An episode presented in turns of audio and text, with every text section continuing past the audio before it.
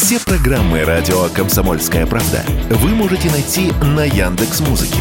Ищите раздел вашей любимой передачи и подписывайтесь, чтобы не пропустить новый выпуск. Радио КП на Яндекс Музыке. Это удобно, просто и всегда интересно. Автоньюз. Совместный проект радио КП. Издательского дома «За рулем». Слишком маленький рынок и засилие импорта. Об этом говорили производители на стратегической сессии по автопрому, которую прошла в Петербурге. Я внимательно слушал и осталось немало вопросов. С вами Максим Кадаков, главный редактор журнала «За рулем». Прошедший на прошлой неделе Петербургский международный экономический форум оказался весьма богатым на автомобильные события. Главное из них – стратегическая сессия «Российский автопром. Настоящее и будущее». Вот главное из сказанного. Минпромторг фиксирует устойчивый тренд на восстановление автомобильного рынка, прежде всего благодаря отложенному спросу.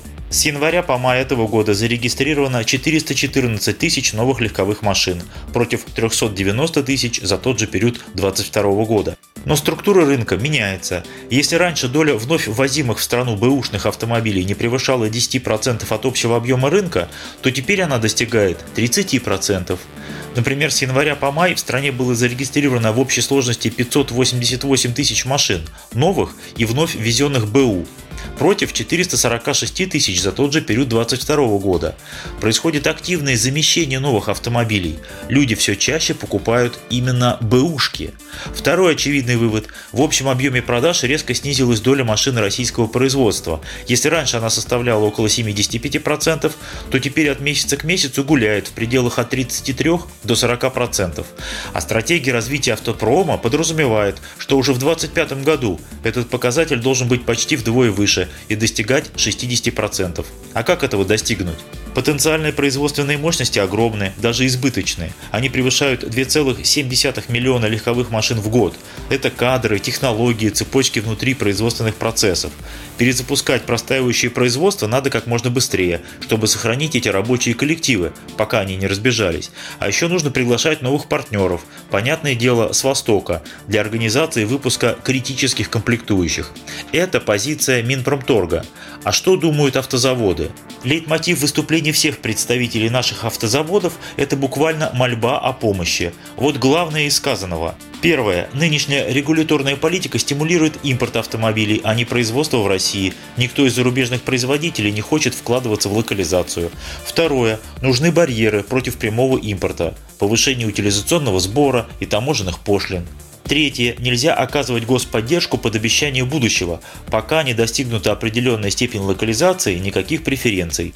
Четвертое. Если организуется какое-то совместное предприятие с иностранцами, то контрольный пакет акций и права на интеллектуальную собственность должны находиться в руках российских акционеров. Пятое. Нужно совершенствовать систему госзакупок. Она должна распространяться не только на покупку автотранспорта, но также на его аренду и на услуги перевозок, чтобы госструктуры не пользовались этими лазейками, арендуя для своих нужд Мерседесы и БМВ. Шестое. Нужно объединяться и в складчину инвестировать в производство комплектующих, либо приглашать зарубежные фирмы, которые построят заводы под крупные коллективные объемы заказов. И седьмое. Для успешной работы нужен рынок объемом как минимум миллион восемьсот тысяч новых автомобилей в год. Все сказанное верно. Наши автозаводы действительно нуждаются в поддержке. Насторожило меня лишь одно. Никто из присутствующих ни разу не обмолвился о покупателях и о ценах на автомобили. Словно промышленность развивается ради развития промышленности. Никто из сторонников защиты российского рынка не ведет разговор в таком ключе. Если мы получим от государства такую-то регуляторную поддержку и субсидии в таком-то объеме, то мы увеличим производство автомобилей на столько-то процентов и сможем продавать их на столько-то дешевле. Конечно, ход мысли понятен. Чем успешнее будут работать наши автозаводы и их смежники, тем больше будет рабочих мест, тем больше будет сделано автомобилей и тем лучше будет насыщен рынок. И это абсолютно верная схема. Но ведь все эти автомобили еще нужно кому-то продать. А пока дешевых или хотя бы относительно доступных легковых машин на горизонте не видно. Не считая Весты, практически все они дороже 2 миллионов рублей. Между тем, хорошо известно, что локализация производства при относительно небольших объемах выпуска приводит не к снижению, а к увеличению себестоимости. Только по-настоящему большие объемы выпуска могут дать тот самый эффект масштаба. А у нас в этом году в самом лучшем случае будет продано около миллиона новых автомобилей. Всех вместе, включая ввезенные из-за рубежа. Миллион или меньше. А нужно вдвое больше. Где взять покупателей? Пока ответа на этот вопрос нет. Но у меня есть предложение. Продавать автомобили дешевле. Интересно, прислушаются ли? С вами был Максим Кадаков, главный редактор журнала «За рулем». Не унывайте, еще поездим. Автоньюз. Совместный проект радио КП. Издательского дома «За рулем».